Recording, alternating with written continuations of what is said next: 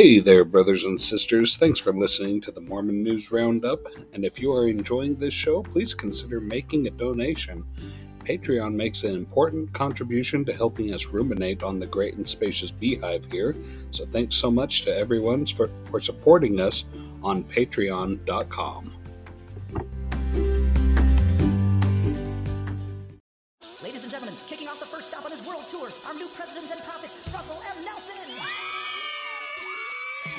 say you want some revelation. Well, here you go. It's gonna blow your freaking mind. Hey, greetings, brothers and sisters. Welcome to the weekly Mormon News Roundup, where Al, Rebecca, and Dives are going to ruminate on the great and spacious beehive.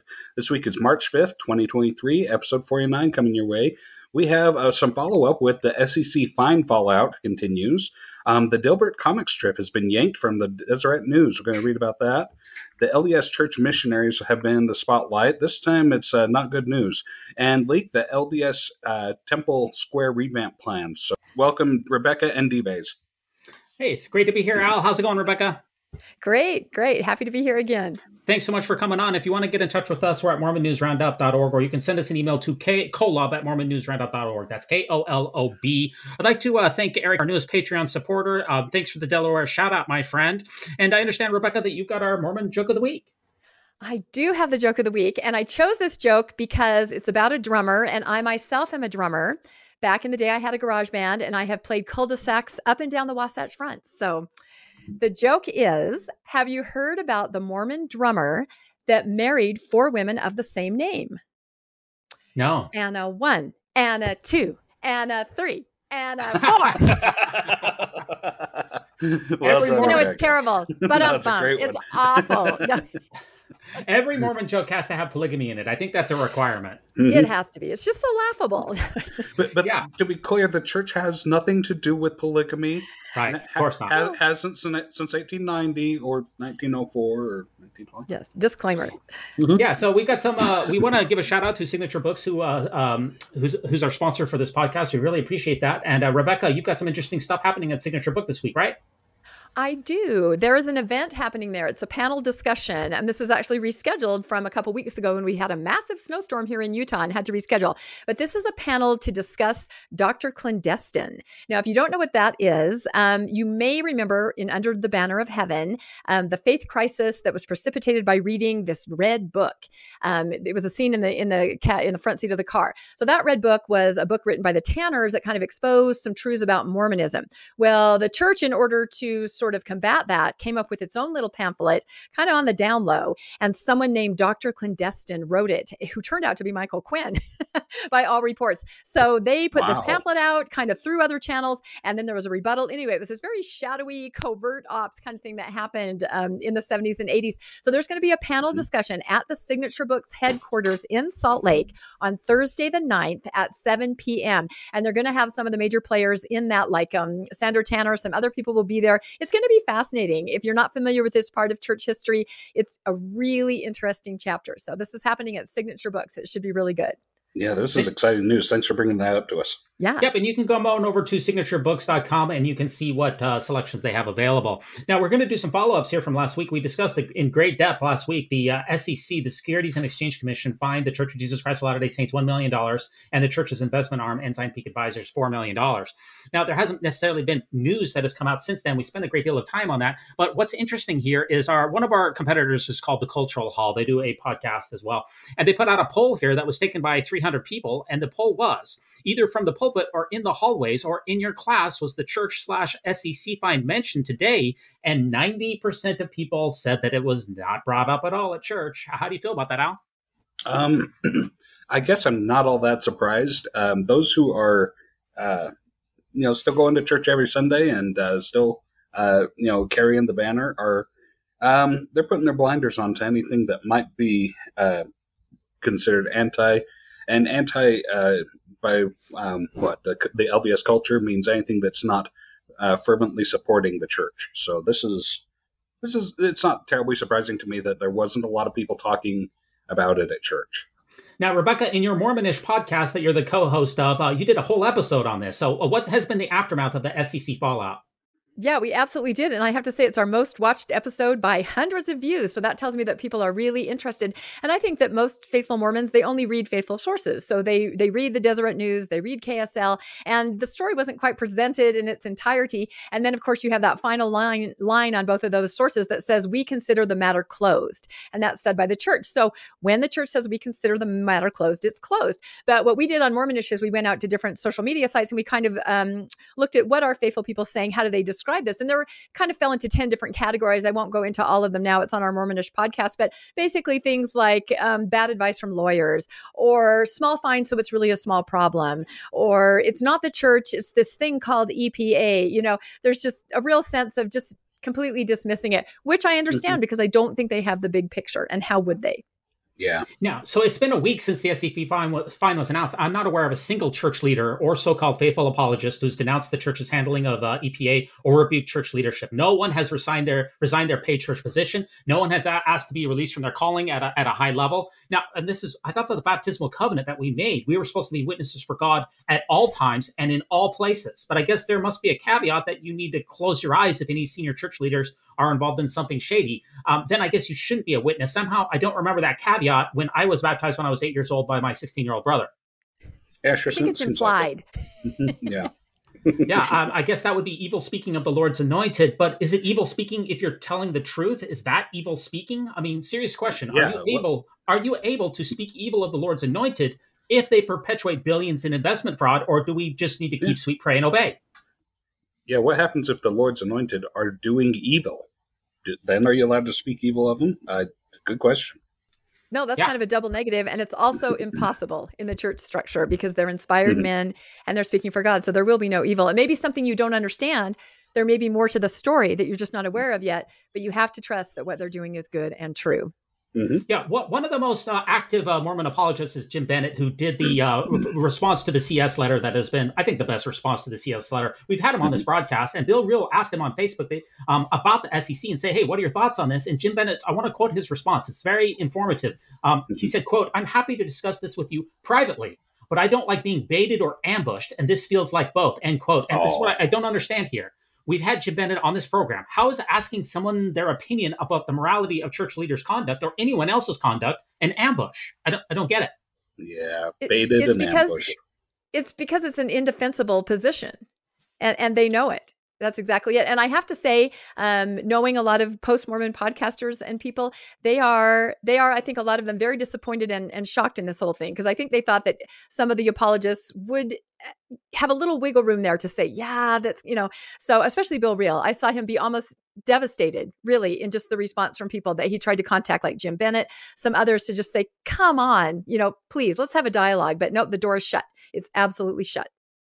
Yeah, and Jim Bennett he went on to further say that it was uh, deliberately unkind to even bring these matters up. So I guess I guess for him and a lot of people that I can tell, like I said, ninety percent of people didn't bring it up in church. Kindness is staying silent after being misled and lied to. You know, it's yeah. funny that Jesus didn't stay silent on the corruption that he found himself surrounded with. He called it out frequently. Poor Jim. I think it sounds like his feelings have been hurt just by bringing this up. I don't know. Yeah. You know, that's why I say I keep going back to what Bishop Caussé said about the management mm-hmm. of the EPA funds. He said that they were managed by the spirit of revelation. Is that the same spirit that President Nelson tapped into to repeal the policy of exclusion? Is that the same spirit in which President Nelson tinkered with the uh, temple ordinances so much? Is it the same spirit of revelation that he uses for the rest of his ministry? Because if perpetuating billions in investment fraud robs one of the spirit, then would not the first presidency for 22 years be devoid of the spirit? I would say so since 1997. Right. I mean, yeah. if the spirit of revelation that was used to manage the widow's mite cannot be relied upon as a moral, ethical, and uh, law abiding divine source, then how can we rely upon that same spirit of revelation in other temporal and spiritual matters? That's the that's the issue that we're facing here. I think it's selective. You know, you can pick and choose what meets your sense of morality. And I do have to say that I was just on a podcast, a Mormon Stories podcast, where we dug into the widow's mite for three hours. And it's very informative if any of your viewers would be interested in looking at that. It was a Mormon Stories podcast episode today, all about the widow's mite. We had an accountant, RFM, some other people. So I, my, get educated on this. Just understand what this is so that you can talk to people and maybe in a kind way kind of explain to them what's happening. And, the uh, Widow's Mite is an excellent resource as well because I mean they're very on the up and up. These guys are not uh, anti-Mormon. They don't have any kind of uh, an axe to grind or anything. Nope. They're just laying it out in in ways that uh, kind of uh, what simplify it for the layman. Yeah. Yeah. And numbers don't lie. And and I did learn Right. that today on the podcast that the Widow's Mite it's made up now of about a group of 12 people and they many of them are still attending church. They may be nuanced, Mhm. but they really just they want to show the numbers and and they will also Mm-hmm. call out critics of the church if they make grandiose statements about money and they'll say no no that's not right. So Al's absolutely correct. They're they're just Mhm. truth tellers and crunching Yeah. the numbers that don't lie. As long as those 12 members of the Widow's Mite don't have 12 shell companies, I'm perfectly fine with it. It's not, it's no problem, you know? Mhm. Oh, I hope not. you know, that just, it, it speaks volumes, though, seriously, that, that in the 25 year history of Ensign Peak, there's only been one whistleblower. Just let that settle in. There's only Mhm. been one person. What does that say, Al, about Mormon loyalty? What does that say about LDS ethics? Uh, it seems to me that there's uh, they really turn the screws to their people to make sure that they're loyal. And uh, about LDS ethics, um, wow, uh, I, it seems to me that the, a lot of people hide behind the curtain of well, if, if the brethren have told us to do it, then it's okay. It's on them, not on me. But there's uh, there's obviously some very intelligent people who were asked to head up the um, these shell companies uh, from Ensign Peak, and they were asked to do it, and they backed out and said, "No, we're not going to do that. Yeah. We're not going to sign our names to that because we can go to prison." That's Yeah. surprising to me because I feel like when you talk about loyalty, it's that phrase from the Mountain Meadows Massacre, do your duty, Mhm. Mormon, you know, Yeah. which is what they said to the men who probably balked at what they were being asked to do. So I think that phrase, do your duty, Mormon, that has transcended the centuries. And I think you see that manifest here in Ensign Peak. Now, next, next, gen- this is my prediction. Next general conference, which is in only one month, you're going to see. This is my prediction. You're going to see something that you've never seen before in that conference center. I, I'm going out on a limb here that says that you're going to see a hundred people cast a no vote in that. uh, Put mark this on your calendar. That this is not going to be a regular sustaining this next general Mhm. conference. We're going to see something unprecedented here because people. Uh, uh, this is a straw for a lot of people. Th- This is not Mhm. acceptable, and this is not cool. Yeah, You know, that's why a lot of Latter day Saints, you know, they want to be led by people whose hands are clean from the blood and sins of this generation. You know what I Mhm. mean? That's Yeah. you know who shall who shall ascend to the hill uh, mountain of the Lord? He that has a, a clean hands and a pure heart. That's uh, Mhm. in the book of Joshua, Scripture mastery.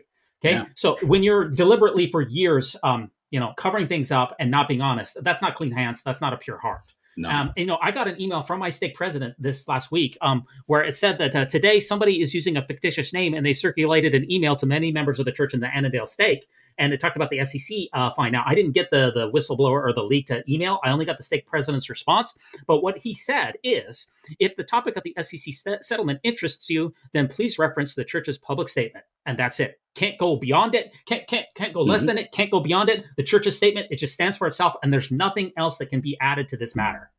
And there's Mhm. no more. You know whose email that is, don't you? That's Nemo's email. he Oh. drafted that and made it available to anybody that wanted to pass it on to anyone who might be interested. Obviously, this person in your stake or an adjacent stake said, "Oh, I'm just going to send it to everybody on member tools." So Yeah. Mhm. do you do you think can i ask you do you think there'll be any kind of statement made at conference or any kind of gesture like will they suddenly donate billions of dollars is, is there going to be any mention in any way will they change anything or do you just think silence No. And, and what Al said, Al Mhm. said last week, what did you say Yeah. about the auditing committee? What do you think is going to happen with that, Al? My prediction is that they're just going to stop auditing. They're going to stop Yeah. reporting the audit altogether. Acknowledge it. They're just going to go silently go away.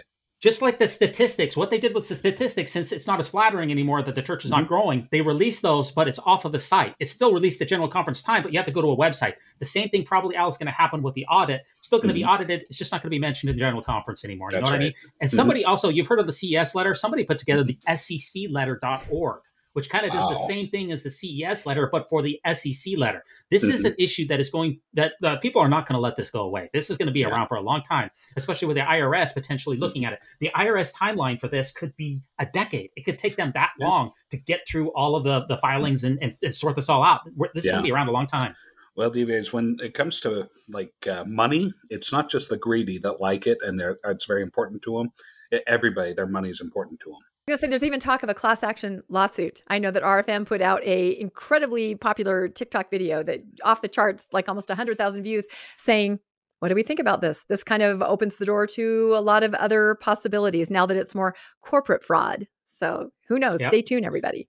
Yeah, and we'd like to hear your thoughts. We're at, at News Mormon on Twitter. I would love to hear your thoughts on the SEC. And you know what's interesting, Al, as we look this up, uh, Latter Day Saint Mag is one of my favorite magazines. It is really a gem. And we looked it up, and last week they didn't cover the SEC scandal at all, but this week they did, uh, sort of. What's going on with that, Al?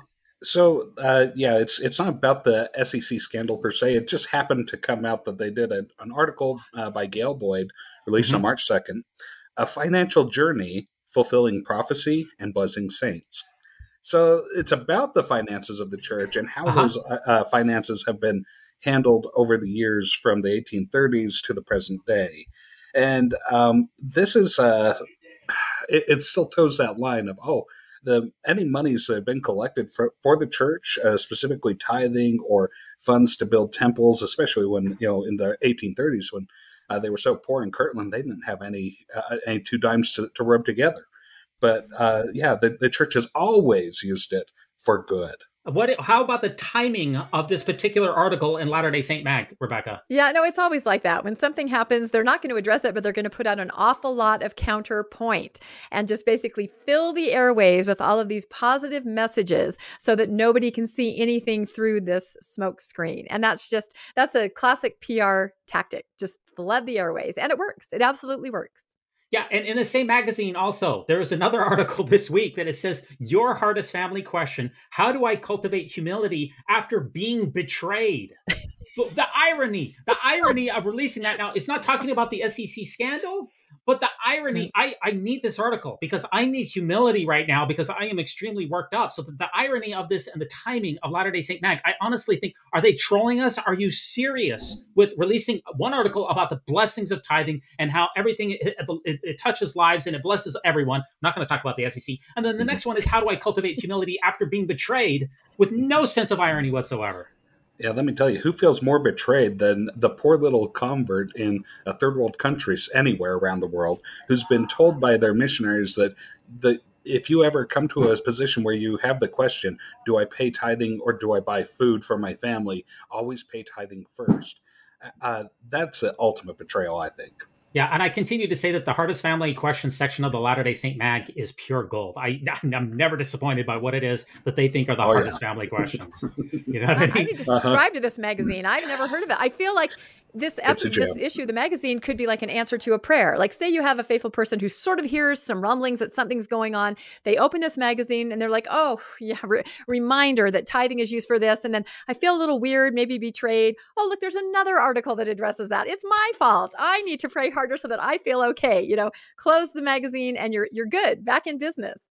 Yeah, it's just amazing. And you also brought this up in our coordination call. By the way, if you like additional content, we put a, a bonus content up on Patreon. If you want to support us there, we have a couple of different tier le- levels, and we put a bonus, uh, a small bonus episode on there based upon our coordination call this week, where we talked about the church's use of the of the word tithing over time in general conference. And if you look back from when Ensign Peak was first founded in uh, 1997 until now, and in fact, the entire course of church history, tithing really peaked around 1890s when the church was in financial straits. Then it went down the mentions in general conference. It went back up in the 60s when it was, you know, again, the church was overspent because of David O. McKay uh, buying too many buildings. And then when Ensign Peak was finally brought into fruition, into existence in the late 1990s, that's when the church leaders really knew that tithing is really not needed anymore. And you you see that tithing really goes down in the mentions of General Conference over the last few years, unless uh, with a big caveat of Gordon B. Hinckley, he was big on tithing. But you know, Rebecca, oh, yeah. why is it that tithing has gone down so much uh, since 1997? Well, I feel like it's the mention of it at the upper levels has gone down, but at the lower levels, it absolutely. I mean, there's one time a year when somebody is hauled into church and you have to proclaim and defend yourself and that's over finances. That's over tithing. You don't have a fasting interview. You don't have any other you know any other kind of interview. It's this money. And so on the lower levels they didn't get the memo that we're kind of not talking about it anymore. And certainly tithing is the gateway to attending the temple. In my situation i've talked about it before. I worked at byu i was a partial tithe payer. My job was threatened until i came up with the money. It's the gatekeeping element for members to be able to participate fully in the church. So they're going to hammer on it in the lower ranks. And I think the church always counts on that. They're not going to say anything upper ranks that could be quoted. They're going to make sure that the other people, you know, keep that party line going. That's a really good point, Rebecca, that you're making that It's the only thing that they uh, check up with you on once Yeah. a year is your money. They don't check up with you on how's your uh, you know daily scripture study going. Are you Mm-hmm. praying daily? Uh, yeah, they're they're very concerned about are you giving the church your money. all these uh, episodes on YouTube. If you can drop a thumbs up, if you can give us a subscription, we'd be very grateful for that. Now, very briefly, the church released a uh, published an 1883 prison journal of Belle Harris, which I found uh, absolutely fascinating here. So, Belle Harris was a uh, one, the only woman who went to prison back in the late 1800s as a result of polygamy. How'd you feel about this Belle Harris article, Rebecca?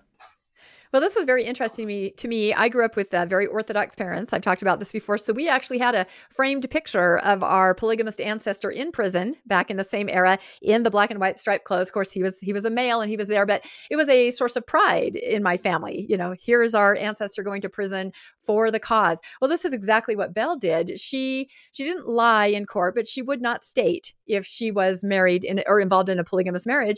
And so in this case, the judge decided, I guess, to make an example of her and actually sent her to prison with her newborn nursing baby, which is why she had to bring the baby along. And so she she actually became sort of a celebrity and kept this journal. There were many notables that visited her in prison because I mean, she's absolutely the epitome of what a Mormon woman and man too should be, willing to suffer for the cause, willing not to lie, but perhaps to make sure that you don't reveal anything that would be, you know, detrimental to the church. So I'm it's so interesting. They they release these journals. Um, they're talking about them in all the the church newspapers and magazines, and I'm thinking, does anyone see the dark side of this a little bit? I mean, it's a rather tragic situation, but these are celebrated journals. I haven't read them. I want to because I'm very curious. I'm, I'm sure she was just again towing the party line and was a martyr for the faith. Yeah, it sounds exactly what it is, and that's why they're uh, releasing it right now. It's kind of sinister to think about that message that, yeah, you should be willing to go to prison and uh, do your time rather than throw the church under the bus. Our next article here, uh, Rebecca, you're uh, on this one too. Here, you're you're all over the news here. But uh, push to require clergy to report abuse stalls in uh, the Utah. There was a rally yesterday. Um, yeah, you know the, the the church. There's a priest penitent privilege on the books in Utah. They tried to overturn it, but unfortunately, it's dead for good now. Um, what's going on with that, Rebecca? Yeah, this is really unfortunate because, of course, with the sex abuse uh, scandals and that being in the news last fall, there was a huge push for this bill. I actually attended the rally then. My friends and I ended up on the front page of the Washington Post holding up signs, you know, and there were a lot of people there just trying to say, look, Utah, we need to change this. We absolutely need to do something about this. And so we were all really hopeful as it kind of made its way through the legal process. And then just in the last few weeks, it kind of came out that kind of like a lead balloon, wah, wah, wah, wah. Um, and I know you guys covered it before, but now nationally they're starting to cover it. And headlines say things like, in predominantly Mormon Utah, this bill, you know, has stalled. So that's a very negative connotation. And there was a rally yesterday. I wasn't able to attend that, but I had some friends that did. And and there were people, you know, speeches, talks, and they marched around the Capitol again saying, come on. You know, again, it's one of those situations you're like, can you not see this? It's just so bad optically and so bad for the people that need help and the people that re- are being abused or not getting help because of this ridiculous uh, law in the books and it needs to be changed. So that's Yeah. my soapbox. Personally, I don't think there's any way to separate this from the fact that uh, this is a predominantly Mormon state, and I think the church really has its fingers intertwined with the legislature, and I think it's very clear to people that that's exactly what happens. Otherwise, why would the uh, legislature come out and say, "Well, we're going to just leave that to the churches uh, because we feel like they're doing a good enough job as it is"? Um, uh, clearly, they're not. The AP article says as much. Yeah, 85% of the Utah legislature is Latter day Saint. If the church told or came out with a statement that says that we are in favor of the either background checks for um, people who work with uh, children in the church or to uh, repeal the so called priest penitent privilege, I, I can almost guarantee you that it would get passed. The fact that the churches remain silent, it tells the lawmakers here that the status quo must be acceptable. Otherwise, we would hear different marching orders. Now, uh, our next it. article here is uh, Apostles Around the World here. See where church leaders traveled in February. So, Elder Gong was in Mexico, Elder Cook was in Madagascar, Elder Uchtdorf was in India, and Elder Renlund was in Honduras. And that just made me think here that some apostles seem to travel quite a bit, and uh, some don't. And some are witnesses of the name of Christ to all the world, and some are just witnesses to their own tiny gated communities in the suburbs of Salt Lake City. So there are definitely some uh, folks who do travel, and then there's some who don't. Um, uh, Al, what are the apostles that we never quite uh, hear about traveling uh, in the news? they seem to be the ones that are uh, the octogenarians, the ones that have uh, are way old. um, you don't hear about Eyring going anywhere or Nope. Oaks or Well, no, I can I- tell you why on that because Yeah. he could never fit all the Kleenex that he would need in his luggage, right, to travel with him. you know what? couldn't I think it. So Rebecca's onto he has to something stay there. home. Yeah, stay You home with the him tissue wrong box. he'll- Yeah, that Yeah, guy, he'll, sorry. he'll cry at the drop of a just had to hat. I- I've seen Uh, toddlers that don't cry so easily when they really need a nap. You know, Wow. Now, I, I, uh, Elder Oaks, though, uh, I will take issue out. He was at the University of Chicago just two weeks ago, by the way, and that's, where he right. gave his uh, the famous address that Jesus did not pray that his followers would be diverse. He prayed that they would be one. Okay. Yeah. Um, so yeah, Russell Nelson, he doesn't travel. Ballard doesn't travel. Eyring doesn't travel. You know, it's it's it must be a nice feeling knowing that even that, that you're part of a very very exclusive club of people, um, an amazingly exclusive club raised up for the last day. You were a general in the war in heaven, but the Lord doesn't need you to be anywhere except your cushy office in downtown Salt Lake City on the sofa in your own living room. I was thinking, you know, these are some of the places that I don't know um, that I would think that apostles would want to go, but they never seem to do. And I, I got a, quite a list here, so give me a second. Major conflict areas and war zones: United Nations General Assembly, U.S. Halls of Congress, China, Russia, Iran, North Korea. Basically, anywhere where there's an evil tyrant and people who are brutally oppressed, we're not going there. They do like to visit Welfare Square for the 25th time for a photo op, but not any of these other places. No, major world religious peace gatherings, not there. Civil rights marches, demonstrations in the United States or abroad, climate climate change conferences, anti-abortion uh, anti-abortion uh, gatherings, gun control conferences, gun violence shooting aftermath. Anything having to do with women's rights, to minister to survivors of Mormon sexual abuse, uh, vaccine conferences like the World Vaccine Conference, door to door, um, in even the most cushy missionary situations. I mean, has Russell M. Nelson or a member of the First Presidency ever knocked on the door of an investigator in his entire life? I'm almost done. Global initiatives to eliminate hunger, the aftermath of major disasters like uh, earthquakes or tornadoes, anywhere near a member of ordained women, the Arabian Peninsula, most of the Middle East. They don't come to my ward where I could ask them important questions like uh, about the SEC fine. Basically, anywhere where human suffering is acute and where divine leadership would be a blessing and where resources are desperately needed, they don't go there. Um, okay, there's my rant. Uh, Rebecca, how do you feel about uh, the uh, this article? Well, I feel I feel like it's a reverse. Where's Waldo? Uh, where isn't Waldo? Now we know. Good heavens! And and I think it basically is anywhere where aid could be given. Someone might reach their hand out and say, "Look at our situation. Can you help?" Because the optics on that are bad when they have to go. Oh, I'm so sorry. no, we don't quite do that, right? So anywhere aid could be given, a statement could be making made, anything like that. They're just it's too controversial. They just they have to be middle of the road. They cannot weigh in on either side of it, and they just can't go there. Yeah. Al, how do you feel about this article? Well, I mean, when it comes to these, uh, like sending, like they will send aid to places, and the church is very, uh, very much the kind that uh, will tout that. Oh, we're sending so many millions of dollars worth of humanitarian aid and food and uh, you know uh, medical supplies to these uh, places. But um, you're right that the apostles aren't the ones that are administrating it. They're they're the ones telling them, oh, hey, send, send a few uh, semi trucks loads over to Ohio or wherever they're uh, needing it right now. Um, so it's not a matter of money because really, when it comes to uh, the kind of aid that helps, it's a pittance that uh, is required.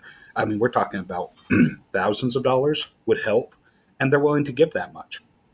But uh, you're right; the uh, the apostles themselves they would never go to those areas. And when you can contrast that with the apostles of Christ, uh, you know, uh, Paul spent how many years in prison? John was uh, exiled to the Isle of Patmos because he wouldn't stop going to places where they didn't want him. Um, and, you know, all these uh, apostles would go to places and bear testimony to hostile crowds. Uh, shoot, I think Paul even went to uh, the heart of Rome. And, you know, I mean, talked about the lion's den. Yeah, but the modern day apostles, they just, uh, they, they got to stay safe because they're old. Yeah, it's interesting that you say staying safe because in the same week here, we also have the general presidents of the Relief Society and the Young Women's. They also talked about their travels to Africa. And let me tell you, they are no better than the apostles and probably worse. The uh, Church News published an article this week highlighting these two sisters, quote unquote, sharing the gospel in Africa almost exclusively with already believing saints in super media friendly, highly staged situations, not with heathens and infidels or those suffering from hunger and poverty. And, and this is what I want to say about the security. Like you said, Al, the videos that the church released about the uh, uh, Sister Cordon and Sister Johnson showed them in only one situation where they would be interacting with anyone who was not a faithful member of the church. And there was no sharing of the gospel um, that was going on in that particular conference. Um, President, uh, President Cordon, President Johnson, um, I know what the sharing of the gospel is really like. I did it day after day for two years as a full time missionary in the streets of Washington, D.C., something Mhm. that I doubt that none of them know the slightest thing about. There's just a stark, uh, just a, there, there, there's a stark contrast between the presidency's visit in Africa um, and seeing these two incredibly white sisters, um, as white as it gets, with the people that they're supposedly preaching the gospel to, who are almost exclusively black. Um, how do you feel about this article, Rebecca? It almost seems like it's a photo op. Then you know, if they're not really there to aid or they're not really there to find out what's going on, it, it's just kind of like a photo op, and that's really unfortunate.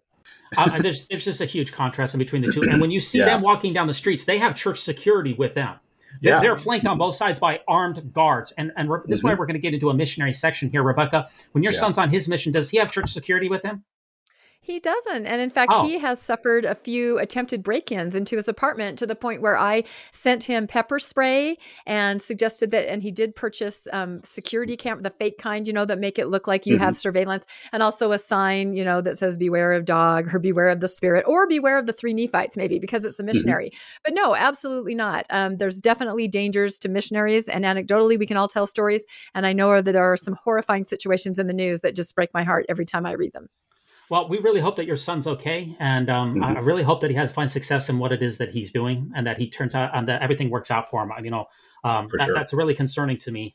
Um, Yeah. it, I just see a contrast here between, first of all, the first presidency. Not one of them served a full time mission. They don't know. They don't have the foggiest notion. If you've not been a full time missionary, you don't have any idea. I don't care how many times you've been to the MTC, what it's like. Okay, and then we have Sister Cordon and uh, Sister Johnson who are doing sharing the gospel on cushy t- uh, media uh, pho- photo ops while flanked by church security guards. You know, there's a level. If you're on the top level, you have one type of experience in this church. If you're a low level person like um like myself or, or like Rebecca's son, then you have an entirely different uh, uh, church experience.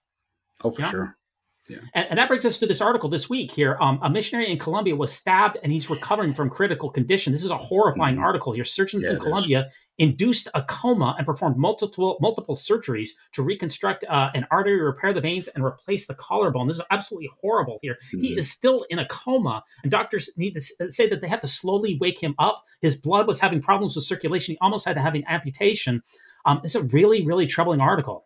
you know missionaries who uh, are just you know what the boots on the ground uh, as it were uh, just out there trying to grow the church and share the gospel.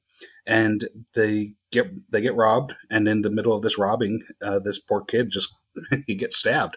And i mean when you look at the article you're like okay well maybe the knife went in and out. No this was a situation where uh, it uh, damaged it did a lot of damage. Like you said they had to replace the collarbone. They had to repair the veins and the arteries and uh, you know multiple surgeries to get this fixed. It, this wasn't a very you know just like oh somebody you know cut him in the tummy. No this was something that's going to affect this kid um, likely for the rest of his life. He almost had to have his arm amputated as a result of it. And so really, really, he, really. he didn't have any church security but No. where's where's he going? He's going to the places where the where what the the den of thieves and to where the sinners are to where the the dangerous areas.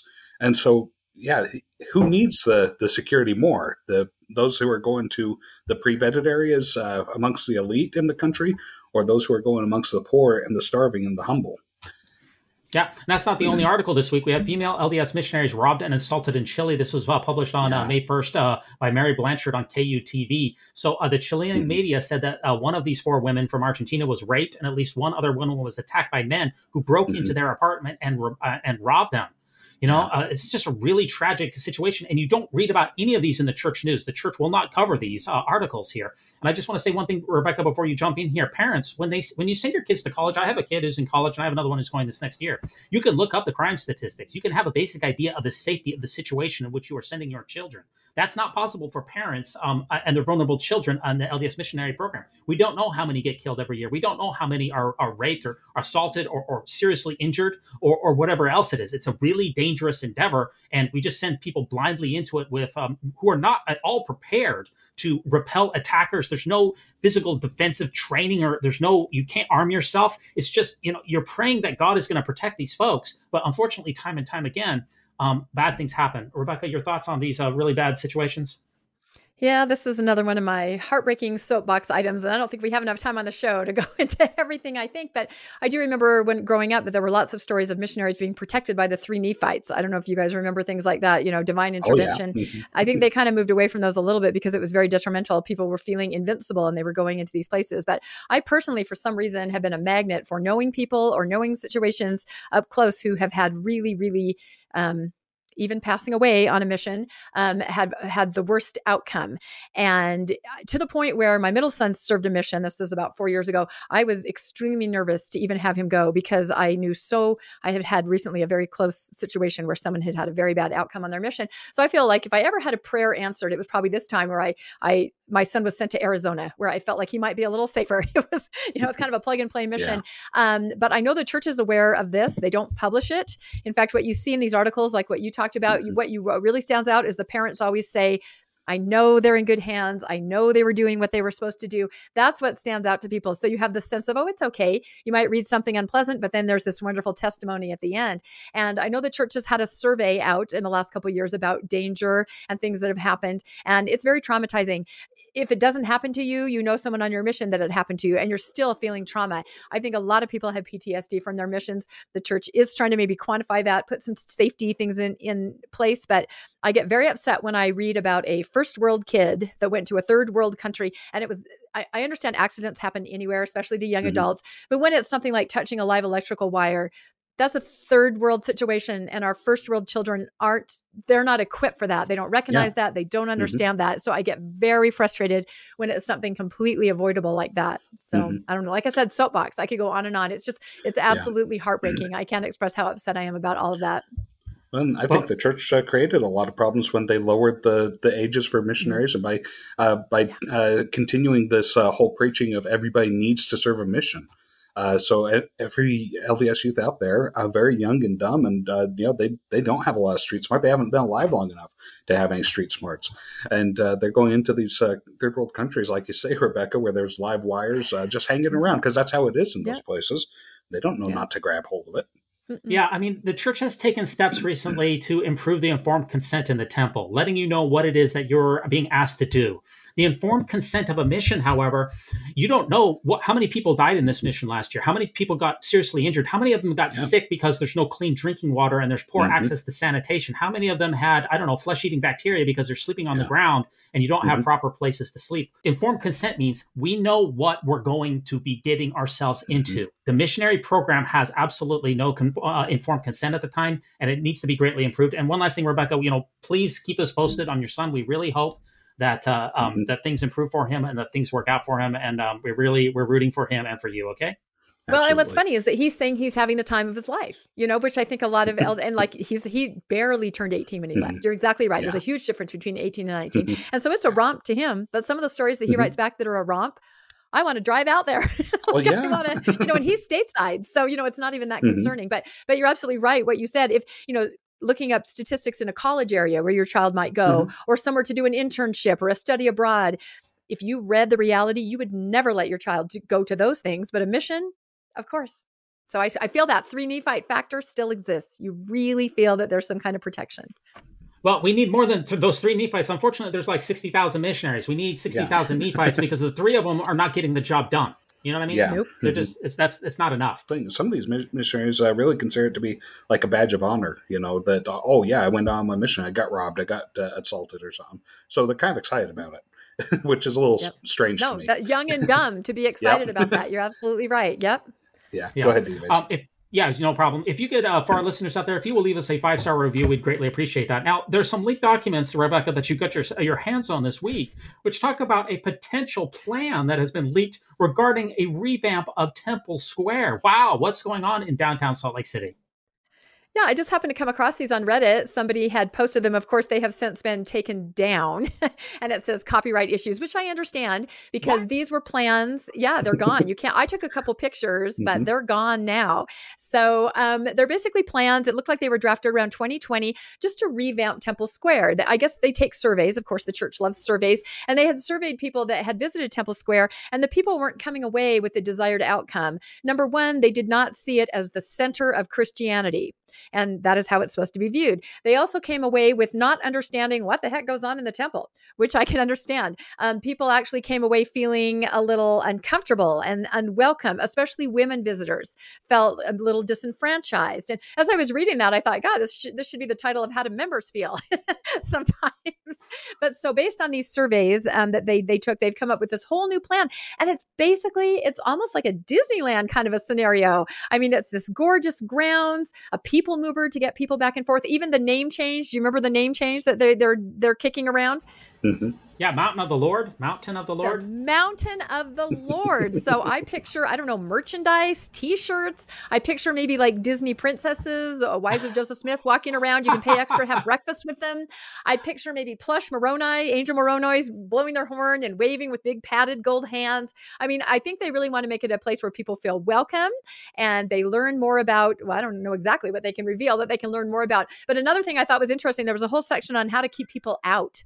Of course. So they talked about Mhm. iron gates, uh, fences, berms, things like that. So it's definitely, I feel, going to be a lot like City Creek Mall, just a very exclusive place um, where they can wine and dine certain visitors. So we'll see Well- if it ever happens. Like I said, they pulled the documents. I don't know if that means it's, but it's also a place to park billions of dollars. I mean, these Mhm. plans, it was lavish. It was like a resort. So I think billions of dollars could be parked there if they really do it. If it's like the City Creek Mall, then you don't have to wear your garments there, right? Because of the advertisements, you know, with all the people I'm at City Creek. That's right. Yeah, I'm thinking, yeah, and if they have like a cafe and stuff, yeah, I don't know. uh, I, I really, I wish the plans were still there, and I wish I'd taken more pictures because it really was, it was a beautiful area. But again, certain people would be let in, and, and then I thought it was interesting because there was a part of it where it said how to, how it, the the concept was how to make people form feel more included who were visiting, but they kept referring to those people as non-members. So right there, you've lost the Yeah. battle. If you're going to call these, how do we make non-members feel more included? Come on, read your own sentence, guys. Let it compute. Come on, come on. You know. I. I mm-hmm. prefer the I prefer the term Gentiles or infidels. That's that's Yeah, just me. that, that's though. much more. Yeah, absolutely. Much, Yeah. much more friendly and welcoming. How, how do we make the infidels feel welcome? That's it. So, anyway, something will happen. I don't know. I'm sure there might be articles out more in the future about it that we can report on, but there's something in the works, something mm-hmm. big downtown. the the LDS Church obviously citing copyright, saying, "Oh yeah, you, you guys can't have this image." Kind of makes me think that this is a legitimate plan that they're looking at doing something. There are some uh, big changes. Uh, not only has the church uh, taken over Main Street and uh, turned it into the Main Street Plaza, with these plans, it's looking like they're going to take over State Street as well. So this is going to be at least two square city blocks. The plans say that they might uh, axe the Hotel Utah. You know, there's there's a certain Wow. level of Vaticanization that we're talking about here, and Temple Square is actually the 15th most visited tourist site in the United States. So, I mean, it's one of the church's biggest Mhm. assets here. But I'm going to tell you that I'm not in favor. I'm I'm in the minority. I'm not in favor of any of the revamp, and let me tell you why. It's because you know I've already, we're all moving to Jackson County, so why are we wasting money on downtown Salt Lake City? You know what I'm saying? Makes sense. Yep. Mhm.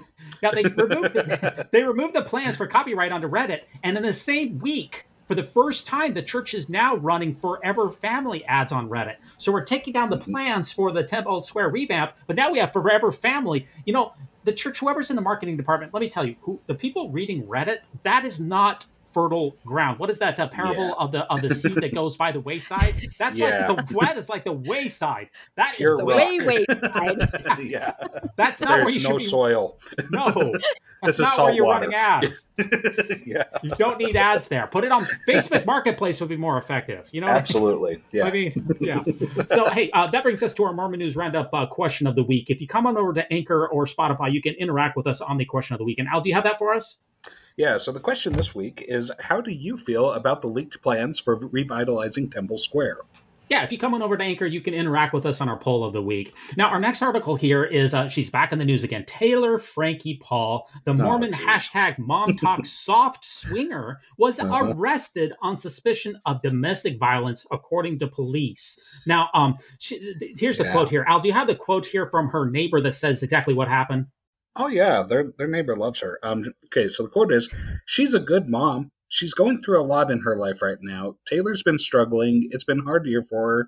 She is racked with guilt on her cheating scandal that cost her marriage. so she threw a chair. She had a a, a chair that she Uh-huh. threw at her boyfriend, and it hit a small child. Uh, I think it was her child. Um, and it's just, I think so, yeah. I mean, what what is going on? I mean, uh, Rebecca, why does this dangerous and strange woman command so much ink? I'm going to tell you that there was dozens of articles about Taylor Frankie in the news this week. Yeah, she's very popular because of her wildly popular, you know, mommy blogs, Mormon mommy blogs, and things like that. But my curiosity is I read one article that said these were church chairs and she threw a couple. So, Oh my! number one, it's the men that are supposed to carry the eight church chairs, you know, That's not the women. But yeah, Which is so why you she know, that's how you right? kind of show your. That's my. That's why I'm thinking maybe she dropped it, you know, because you're supposed to show Mhm. your prowess as a guy at church by, you know, you Mhm. know, the levels of the celestial kingdom are based on how many chairs you can carry and put back. I mean, Oh. that, we all know That's that. That's right. The number So, of chairs you can but carry I is the number of digress, cow wife you get, right? and that That- too. But apparently, she was heaving the chairs, and I, I'm sure it was accidental that her daughter was standing next to her boyfriend, and I'm sure that, and mm-hmm. then people witnessed it, and so you know, it's it's really unfortunate. But it sounds like maybe just all this pressure and all the things that are mm-hmm. happening, she needs to go get some help because that is, you know, but Yeah. it's in the spotlight because she's in the spotlight, right? Yeah. And so Yeah. that's just what you She's get. in- you can't misbehave when you're so well known like that. So I feel sorry for everyone involved. I feel sorry for the child and for Yeah. her and for the husband. I just hope they can all get the help that they need. She's such a weird uh, conundrum to me because um, it seems like her her big story that broke last uh, summer with the break of or, or the breakup of her marriage was that they were okay getting sexually involved with other people, but not going all the way. So they're okay with soaking. Is uh, is that what uh, it seems like Yeah, no, happened? you can And- do that. And, the- and her husband wasn't okay with that. that This- was the strong. This is more information that I was hoping for, Al. I, you know, I you know. are No, now you've said it. you have, you're the subject you're the subject matter expert that the world doesn't need at this I, point. you know I what I am. mean? I very much am. Well, I went Yeah, to we're- BYU. if you're not familiar with those terms, please do not look them Don't- up. All yeah, right, just for up. your own. Yeah. Do not go there. Well, Al, we're glad that you're following this cl- case as closely as you are. I'm sure Yeah, you'll continue to keep, yeah, keep a careful eye on this case for us, okay? and you're, I have recently discovered TikTok. yeah, okay, oh dear, Pandora's box is open. Uh-huh. yeah, okay. So, uh, yeah, we'll, we'll we'll see what's happening with Taylor Frankie. She's one heck of a she's one heck of a hot mess, you know. And I, I guess that's why people love to watch a dumpster fire. And she is the epitome of just craziness and you Oh, know strange she religions, beauty, influencing, domestic Mhm. violence, swinging. These are all of the terms Mhm. that just just light up the web. So, yeah, I, I, And People she's into all enough. of it. yeah. Yeah. Absolutely crazy. Yeah. Now, hey, this is another article here. LDS Church continues to send relief uh, to the earthquake victims in uh, Syria and Turkey. Now, the church has pledged $5 million back uh, since the devastating earthquake that took place in Syria and Turkey, in which, I don't know, 30 or 40,000 people Mhm. have, have died. And Yeah. uh, General Caussé said that the losses and suffering caused by these earthquakes have been staggering, and our hearts and prayers truly go out. So the church has made a substantial $5 million donation in Mhm. support of the uh, efforts here. And since the church has almost no presence in Turkey, they partnered with a number of different um, organizations, including the Development and Relief Agency, Project Hope, and a couple of other, uh, the, the Med Global and the Mercy Corps, and a bunch of other organizations in order to mobilize. Um, mobilize Mm-hmm. those funds and, and do a lot of good in, in Turkey and Syria. Now, Yeah. there's one thing I think that is extremely interesting about this article, and it's the final sentence of the article. And Al, what does it say at the bottom of this particular um, uh, this article? It says that uh, these uh, contributions came from the LDS Charities Australia. Whoa, wait, why, Rebecca? Why would that be on a footnote? Uh, I've not seen that before. What what's the deal with that? No, that is absolutely shocking. And you guys were the ones that pointed that out to me because we're used to seeing LDS charities. Uh, In fact, we Yeah. look for that in articles because that means it isn't tithing. What it is is wealthy LDS donors are donating to a because Mhm. through LDS charities. They're receiving a tax break. And then the church, the whole article looks like the church is donated, but it really is this other sort of shell company, you know, donations. Never Mhm. seen LDS uh, Charities Australia. And that is because of the issue with tithing and contributions and charitable um, donations in Australia. And the, the Mhm. problem that they ran into is that things weren't going to charity there. So now the church has to make it very clear they are starting to funnel money, I'm sure with the Australian permission, right? I'm sure the saints there in Australia know what they're donating to in other Mhm. parts of the world. But now they're gonna you're gonna see this on every single donation now because they've got to make it clear to the world and the world governments that they are taking these donations from the Australian Charitable Giving Fund. And if they don't, the church can lose its tax exempt status in Australia. Yeah. Yes, that's the that's the big issue. So next time that you're going to the bishop's storehouse and you're handing out that block of cheese to somebody, you know, on the hmm. bottom of that thing, it's going to say "Brought to you by the Aussies and LDS Charities Australia." Here, take a bite.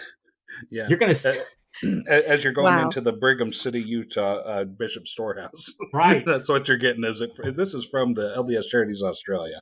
Yeah. Yeah. And I I feel like we pre- might see a label on our garments that say "Made by LDS Yeah. Charities Australia." You know, and maybe there'll be that nice khaki color. You know, put a shrimp on the Barbie mate. You know, maybe it'll be Uh-huh. something like that. I don't know. Yeah, you open up the lid of the piano in the cultural hall, and it was said that it was paid for by LDS uh, Charities Australia. You know what I That's mean? uh-huh. Uh, you know, Yeah. it's, it's But- but absolutely. like, this kind of harkens back to what I was saying earlier: is that the church has no problem sending aid and very like publicly sending aid. So I mean, this is something that the church is very proud that they're uh, donating five million dollars. Uh, to this um, to this aid, so good for them for that. I, I think it's a little uh, funny that five million dollars is the exact same amount that they were fined by the SEC. But Tit I for digress. tat, exactly. Yeah. But they're Yeah. basically just a middleman. If you, they're just a Mhm. middleman. They are a conduit for generous LDS donors Mhm. to give money to these causes, and they're a Yeah. middleman. Mhm. yes, they are. Now, our next article here is LDS Church wants to light up a temple in places that in a place that prides itself on dark skies. So the Utah-based faith urges Wasatch County to get on board with new outdoor lighting regulations. And Rebecca, I know that uh, this is a, a subject that's near and dear to your heart. You are just hitting all my soapbox uh, items in this one episode. I'm going to have to, after we're done, just go cool down somehow. I don't know, get a pedicure, a massage. I'm getting all riled up here. So- In Utah, just walk No, outside. There's well, tons what- of snow there. Whatever you That's do, true. I'll, I have to make a snow angel when I'm done here. So, Yeah. like, whatever you down. Do, right. just just tell Taylor Frankie Paul to do the same thing. Whatever it is that you're going to do, have her do the same thing. Okay? Yeah, I don't think I could get you enough know that she's pedicures into to it. Yeah. I live in the same not I don't live in the beautiful part where this temple is going because that is where wealthy general authorities and apostles have their summer cabins. So no, I don't live there, but but I live around there. But uh, that area, the Heber Valley, is just absolutely known worldwide for its beautiful dark skies and pristine environment. And it's just a gorgeous place. And so now they're building I could go on and on about why do they need a temple there. I think it's because the general authorities and apostles need to walk like maybe two steps out the door to get into a temple that or maybe an underground tunnel kind of situation. That's the only reason I can think because a lot of people there, it's, it's like a vacation paradise for people that want to ski, that want to have their million dollar um, cabins there. It's just this beautiful area. So now the temple, of course, do you guys know the wattage on a temple? I didn't look that up. I live next to a temple and we literally don't need to turn our lights on at night because we can see. Does Mhm. anybody remember? Is it um, Christmas Vacation where they light up the lights and it's Uh-huh. yeah. it is like that. Like seriously, there's no Uh-huh. dark living next to a Yeah. temple, which maybe that's a metaphor. No dark living next to a temple. Maybe that's what they're going for. I Mhm. don't know. But they want to have this temple um, lit up to the skies. And I think they did say, you know, they would turn it off after 10 p.m. and before 5 p.m. So you would have some dark, 5 but not enough. I'm sorry. That Mhm. yeah, 5 Yeah. a.m. Mhm. That's not enough. And so basically, the city council, they have ordinances in place to protect the dark skies. Mhm. This is how important it is. And so the there there's motions in front of the city council there to amend those ordinances so that the temple would be able to lit and be lit up. And the thing that really bothered me is that I saw on Reddit another leaked document. It's probably been taken down by now, but it was a letter sent to people Mhm. in the stake there. And it basically said, Hey, time to do your civic duty. Why don't you happen to come on out to that city council meeting? Let's protect our temple, you know, or show our support Mhm. for the Lord. It was just this very vague terms. Oh, yeah. Everybody knew what that meant. We got to get this Mhm. ordinance passed. We got to get this temple built. We got to got this temple lit to Kolob and do your Mhm. duty, Mormon. That's what we've got to do. So, boom. Once There again. you go. I'm going to go out and make a snow angel while you guys finish talking because yeah. Yeah. How But many you- how many soapboxes do you have, by the way? There's a lot. If you have me on regularly, you will find out. Yeah. Well, Re- Rebecca, you're not alone in your uh, frustration with this. There's a lot of people that um, are really upset by the light pollution. Uh, that uh, you know we can't see the stars at night. That the skies are are are black. But if you turn off all the lights, you find out that there's a million trillion stars out there. And uh, that's one of the places that, that you can go to right now is uh, Heber City in uh, Wasatch County, Utah, and you can see the stars and the the the starry sky. You can see the the Milky Way flying across the the sky there, um, and the just putting up one temple can destroy that, and uh, that's something that's really got a lot of people upset. yep. Yeah. Eyesore. I said it. Eyesore.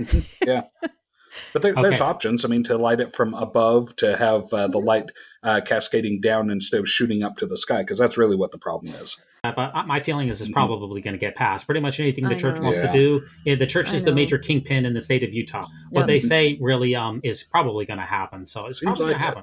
Yeah. Now, our next article here is uh, the world premiere of Ronald's Little Factory. This is a campy horror movie based on uh, Boyd K. Packer's famous talk. So, Ronald's Little Factory is a dark comedy about a 16 year old Mormon boy who goes to ridiculous lengths to stay on the straight and narrow path.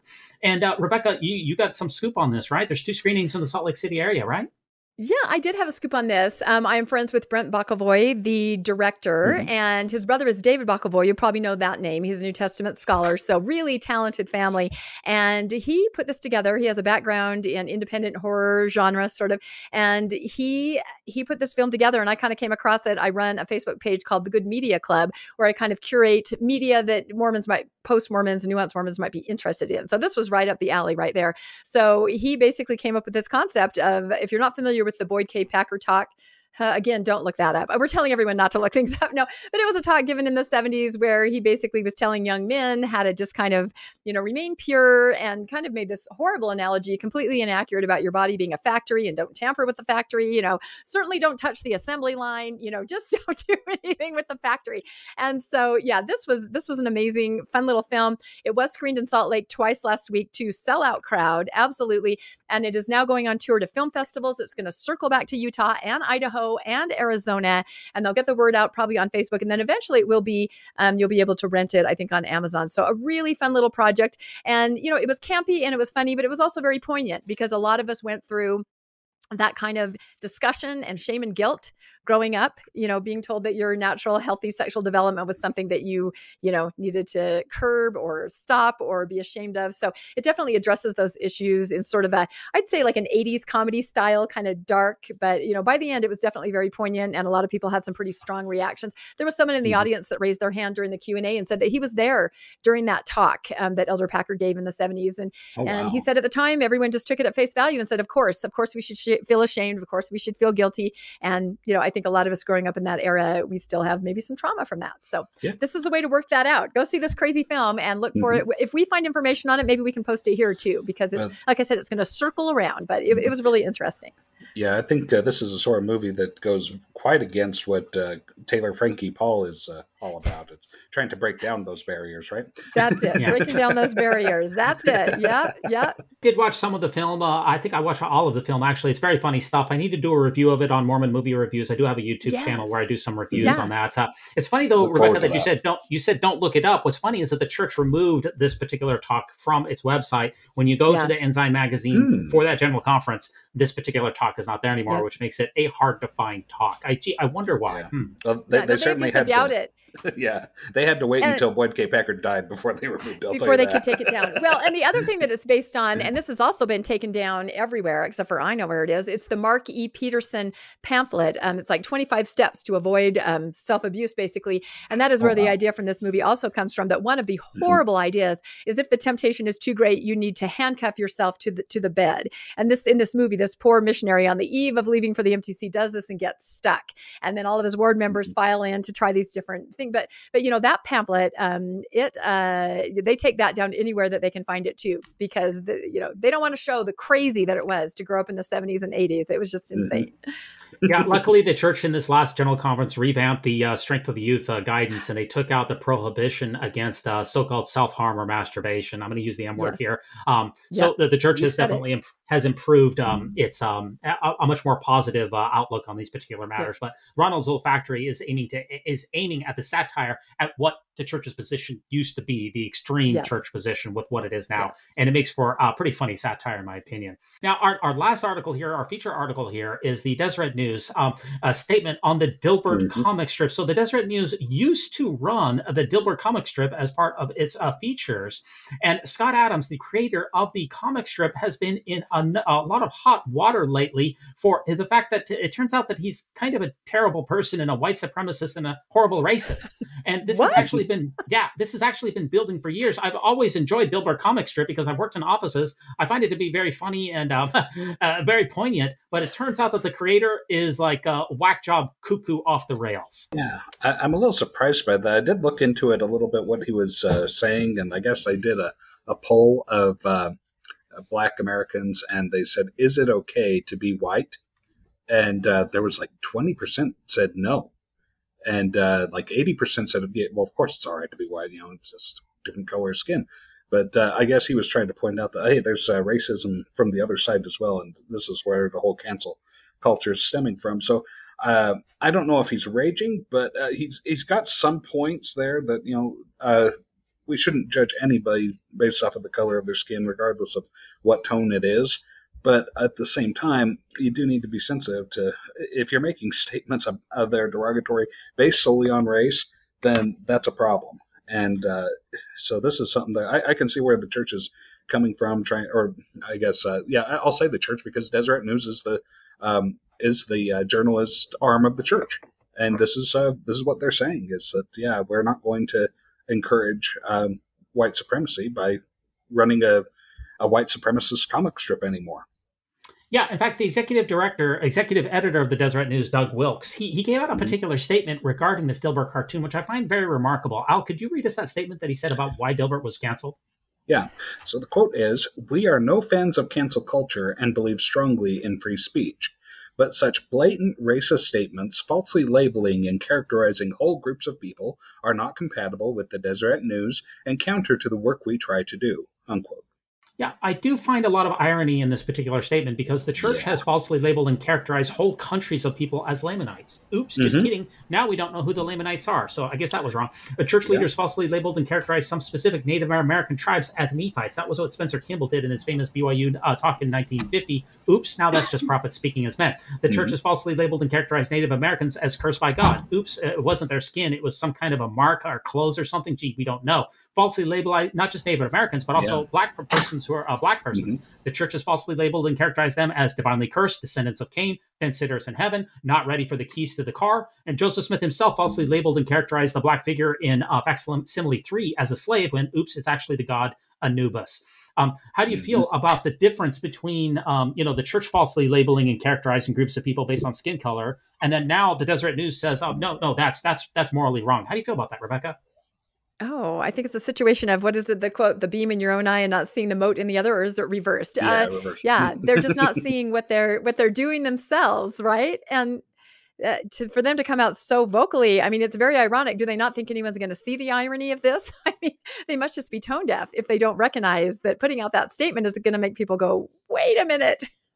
Yeah, and that's the most amazing thing is Scott Adams said specifically that white people should stay away from black people. That was his most controversial statement. Yeah. But that's what that was the church policy for years, and in fact, maybe still is because it's never been brought back. BYU in the 19 all the way up until the 1970s sent denial letters to prospective black students at BYU for no other reason than skin color. White people staying away from black people. The church had no missions in black Africa until the 1980s. Again, white people staying away from black people, and the church missionaries in the United States were told uh, not to bring to the restored gospel to any person of black descent, literally telling missionaries to stay away. Now, D. Michael Quinn looked at this particular um, uh, the church's history of uh, racism here, and Al, do you have this quote from um, D. Michael Quinn and his book?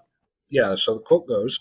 Even after federal emancipation of America's slaves in the 1860s, LDS Church President Brigham Young referred to African American slavery as a religious necessity.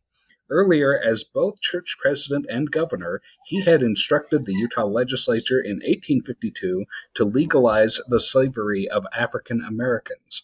For more than a century, Utah restricted African Americans from patronizing white restaurants and hotels, prohibited them from public swimming pools, and required them to sit in the balconies of theaters.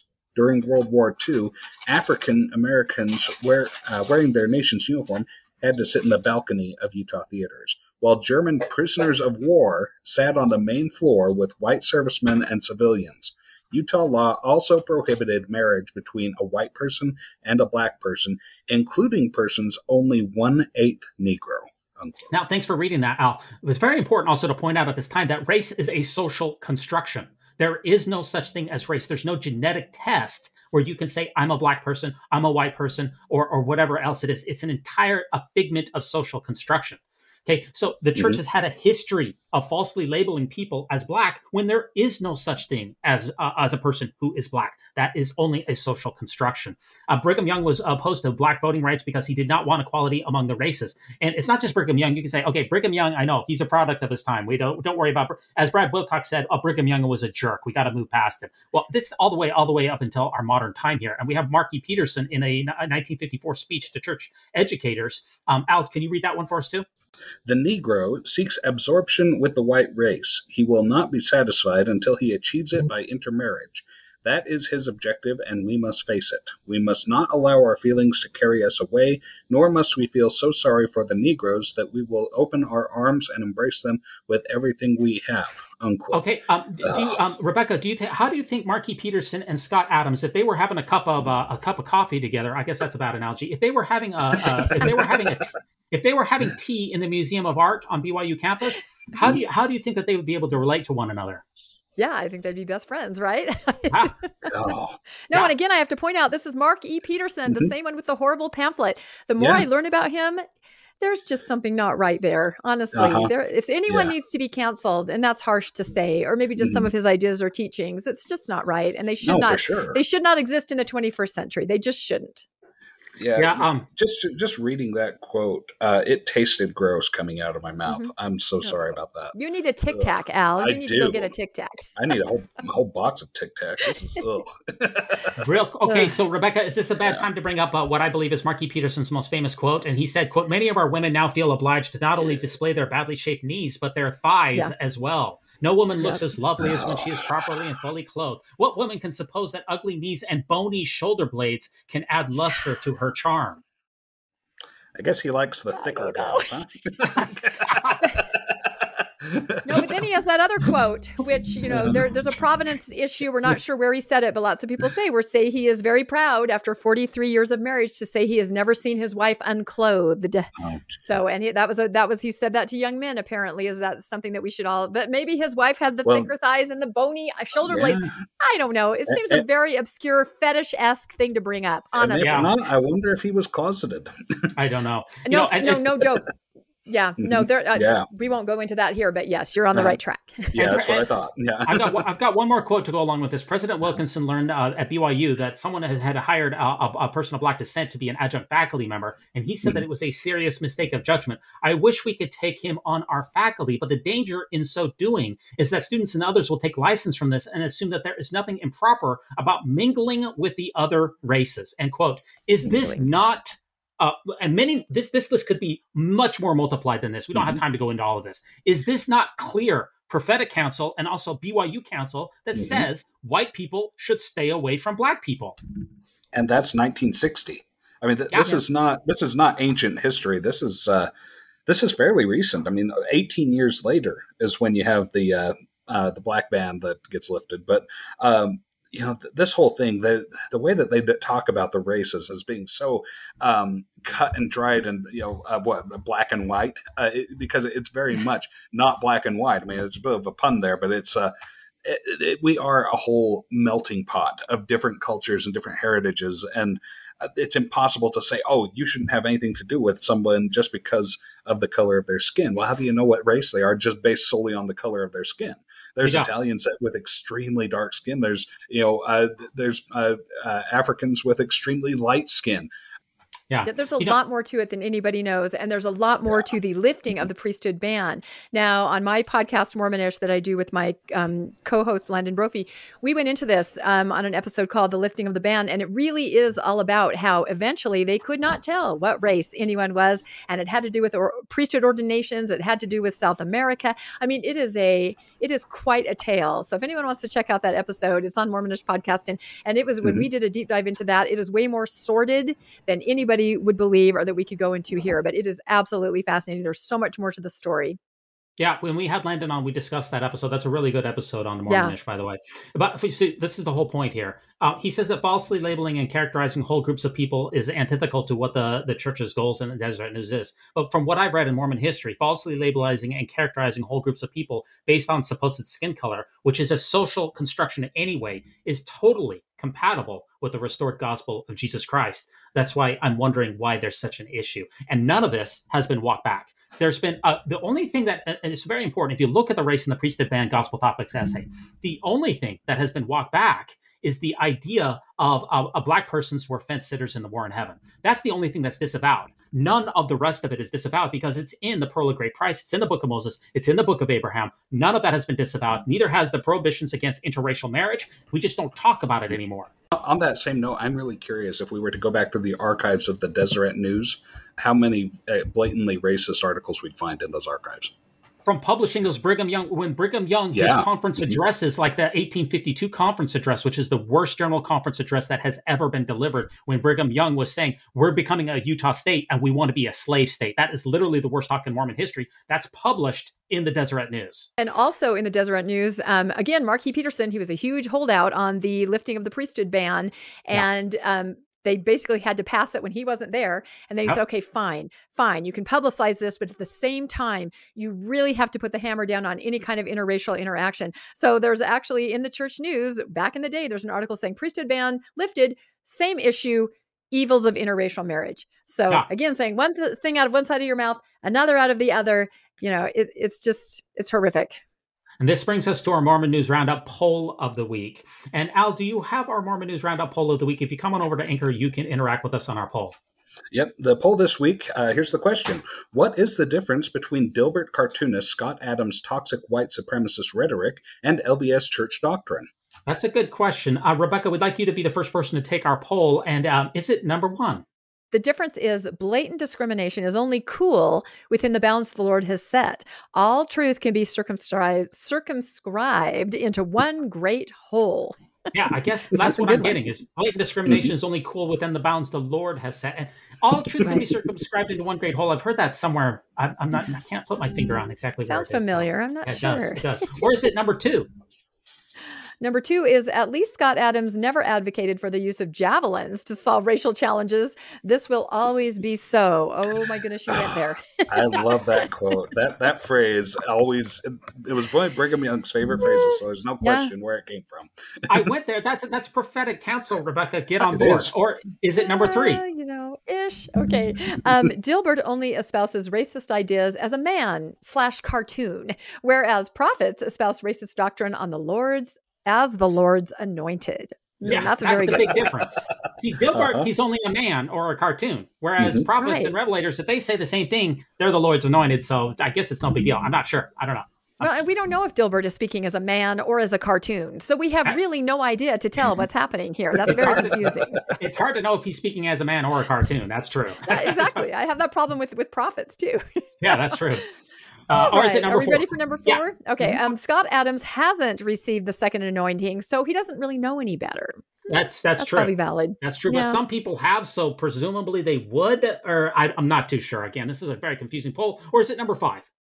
Number five, Dilbert was probably a fence sitter in the war in heaven. I'm going with that. That's the one I'm going with, right there. Like Number five, Dilbert was a fence sitter in the war in heaven. Okay, Al, what what what is your uh, uh to this poll? What is the difference between Dilbert cartoonist Scott Adams' toxic white supremacist rhetoric and LDS Church doctrine? What are you going with? Uh, I like number four, but I'm going with Rebecca's uh, choice of number five. I, I Yeah, it's a strongly winner. feel that way. Yep. Okay, Dilbert was probably a fence sitter in the war in heaven. Gotcha.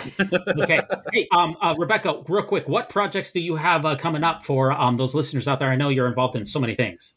Oh, let's see. What can I plug? Well, I'll plug my virtual reading group, the Good Book Club, uh, which is for poster nuance Mormons. We read a book a month and we meet every second Sunday at 11 a.m. virtually. You can find us on Facebook. That's kind of our logo there. Um, also on Instagram. Just come read with us. It's really fun. We also have, like you mentioned before, our Mormonish podcast with my wonderful co host Landon, who you've had on before.